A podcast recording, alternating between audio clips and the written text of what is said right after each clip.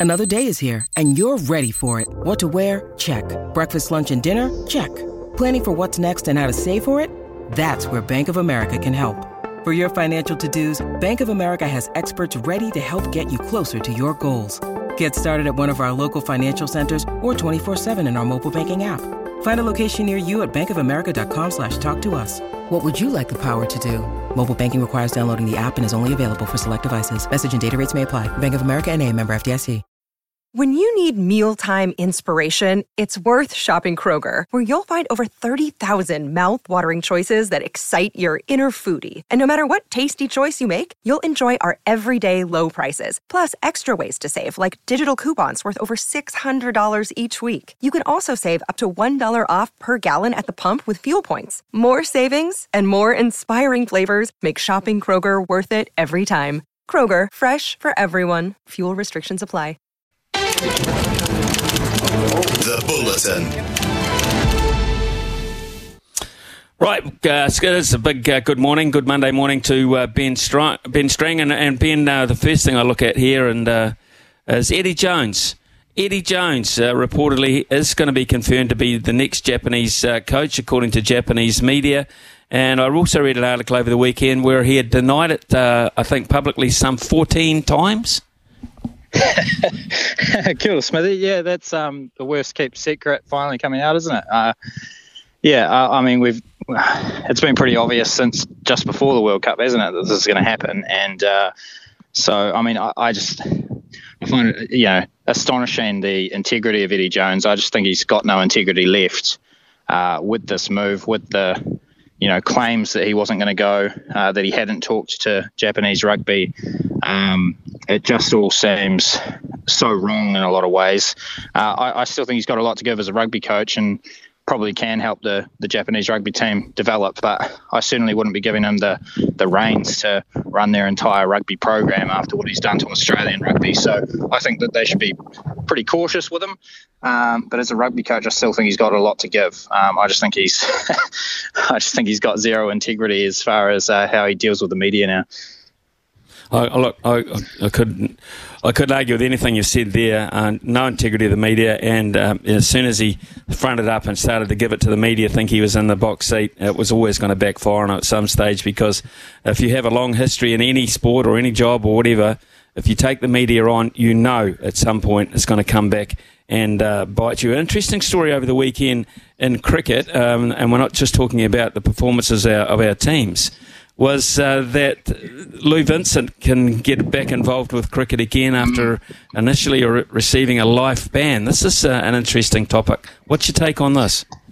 Yeah, so um, interestingly enough, I, I met Lou Vincent for the first time last year. I mean, we talked about this charity test match I played. He um, he was in attendance last year um, just sort of to watch. It was not an official game, so he was allowed to to be there, and he was there again uh, in Whangarei uh, a week ago, and so I got to have some really good chats with him, and uh, I'm really pleased for the guy because he's um, he's very forthcoming. He, he has been since it all happened. Uh, you know, admitted his guilt, been very honest about the whole situation, and he still is. He's almost too honest about everything that's happened. But I think that if he's he seems willing, um, but if the Players Association can can tap into his uh, experience and and help to teach some of these young guys coming through and to to mentor them and and that sort of thing, I think he'll be incredibly valuable. Um, you know, talking to him, he, he said the you know the whole thing has ruined his sort of family life and all that sort of stuff, which is pretty tragic. Um, the the fact he can't coach his kids um, those sorts of things are pretty heartbreaking, uh, despite the level of offending that he, you know, openly admits. So, um, yeah, I'm really pleased for him. I think it's a a good move from the ECB. I think it's good that the Black, uh, you know, New Zealand Cricket, um, uh, the Players Association supported him through the process. Uh, so yeah, I, I, I, just couldn't be more happy for the guy. I think it's about time, and uh, and he'll he'll do good things now in cricket. I think when he's when he's ready to come back.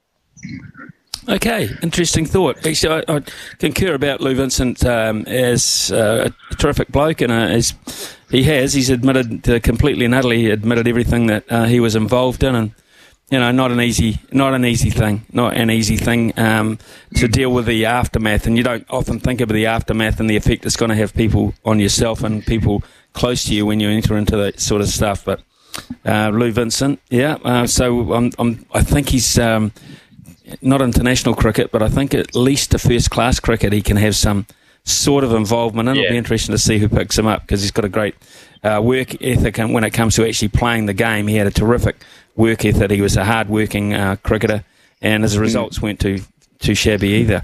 Um, speaking of cricket results, uh, the White Ferns under Melie Kerr get to win one against Pakistan, but again, it's uh, Melie Kerr and Suzie Bates. Um, so we're still, to me, not finding things out uh, enough to guarantee a future for me here. Yeah, to me, it's much the same old story. Um, yeah, it's it's a better result, but um, certainly leaning on those big players. Um, Devine obviously being out was was uh, disappointing for the for the White Ferns, but you know people need to step up in her absence because, as I think I said last week, they're not going to play forever. These people. So, um, yeah, Melie Kerr is a, a, a, straight up superstar. She's she's a fantastic player, and I, I, was actually pleased to see that she was handed the captain's armband. I think um, she is the future of this team. Uh, there's no doubt about that. I just, you know, in this ODI series in the summer to come, it would be nice to see who is going to be around her in the next decade or so to to lead this team forward. That's that's still the big question mark. Uh, it, despite a win, you know that's a positive, but yeah, who's who's who's joining it? I just don't. It's so hard to tell. I don't know who hmm. is going to be helping Melie Kerr in the future. No, me neither. Me neither. Uh, development. We're going to talk actually to Rosemary Mair after 11 o'clock this morning. Rosemary uh, was certainly outstanding in the Hallyburton Johnstone. I haven't seen a lot of Hallyburton Johnstone. I'm not quite sure about the standard of that, Ben, whether you are or not. Uh, is that the right breeding ground for us? Is it producing what we need? Obviously, to me, from the outside looking in, no. Yeah, I mean to be, to be honest, from what I've seen, I, I think there's a real mixture of talent and and not necessarily a good breeding ground because I think that the best players in that competition are, are, are really good players, and uh, it, it, would be nice if they were pushed more. Um, and and I don't see that from some of the lesser players in the competition. I think you know you're early in this transition into to trying to professionalize and that sort of stuff, and so um, the the weaker players are fairly weak, um, and, that's uh, you know that's always going to happen when you're you're early on in this process, but um, it's not a great thing for those that you are trying to develop. Maybe they need to, maybe a deal needs to be struck that they can go and play in Australia or England a bit more than they are at the moment because that's the only way I can see them really developing. Yeah, I'm not quite sure what level they'd have to go in that because most of them uh, would not. I mean, we can only get one or two players in the women's big bash as it is. So I, I, whether it's a state level or if they have an A competition or a second eleven competition over there, but it might well be a, a pathway, as you say. Uh, the Black Caps uh, did it on the back of uh, Ajaz Patel, Mitchell Santner, uh, and Glenn Phillips, which is uh, really good news in terms of building depth. But of course, with Ajaz, we know it's a very temporary depth, isn't it? Because they're home soon. Yeah, yeah. I, I think. Glenn Phillips, I think it's about time that he's had a chance in the test. You know, he only played that one in Australia a long time ago, but I've always felt like his his talent, his ability. He's a I, I've I've always thought he's a player who'll probably average about 40 with the bat in Test cricket, playing a an aggressive, um, you know, middle order sort of game, and that seems to be the case. And the fact that he's developed his bowling is a, a huge bonus because it looks like he could just tie up an end even in New Zealand conditions. Um, now I guess it's going to be interesting to see what they do for the home summer because, I mean, the question mark's only growing bigger around someone like Henry Nicholls. Um, there was an article last week which I think summed summed the situation up really well. Is uh, there seems to be it seems to be a, a an inconsistency around selection where uh, Henry Nicholls scored 200 in his previous test, and so he regains, you know, he retains selection in conditions that he's not suited to. Ajaz Patel takes 10 wickets in an innings in India and doesn't retain selection when he comes back to New Zealand. So uh, I'd like to see more consistency. If if Ajaz Patel's bowling well and you're wanting to reward players for doing that, then he has to play in New Zealand. Uh, if Henry Nicholls is in the same situation as Ajaz Patel, he can't play when he comes back to New Zealand. He, he hasn't been performing. So um, big question marks there just around the consistency of selection, I think. And and the direction that New Zealand will go when we, we have this home summer um, will be very interesting. Tell me about this uh, Ben Campbell. I mean, I know he's a very talented young golfer. He lost the five man playoff to miss a cut and LIV qualifiers. How does that work? Uh, yeah, I, I don't know a huge amount about the, the LIV qualifiers, to be fair, despite the fact that I'm uh, out on the golf course today, actually, in, in uh, Lower Hutt at Shandon. Um, yeah, I, I, like I say, I don't know a huge amount about it. I, you know, I've also seen the stuff with Jon Rahm, Jon Rahm moving over. Um, it, it, seems to me for someone like uh, Ben Campbell, this is a real opportunity for him to to develop his game, earn some good money that perhaps wouldn't be possible in uh, you know f- for his talent at this point in his career on other tours.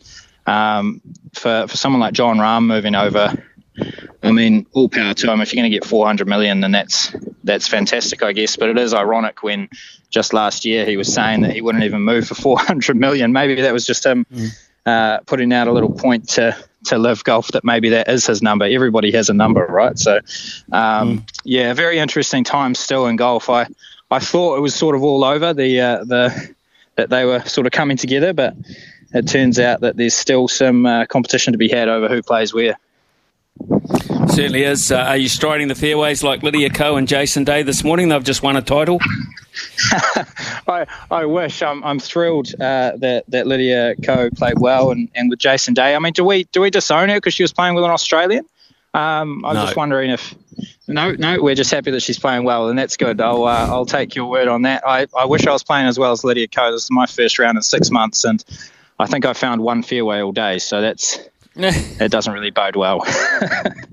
no, well, it gives you the incentive to go back and find new two next time. absolutely, absolutely. hopefully, uh, hopefully the rest of the summer is a bit better than this. Good on you. We'll let you get back to it. Uh, ben, uh, all the best with the remainder of your round and uh, enjoy the 19th at Shandon. Great memories of there as well. It is 10.51 uh, here on SENZ. Uh, we'll be back uh, very shortly with an odds update from the TAB.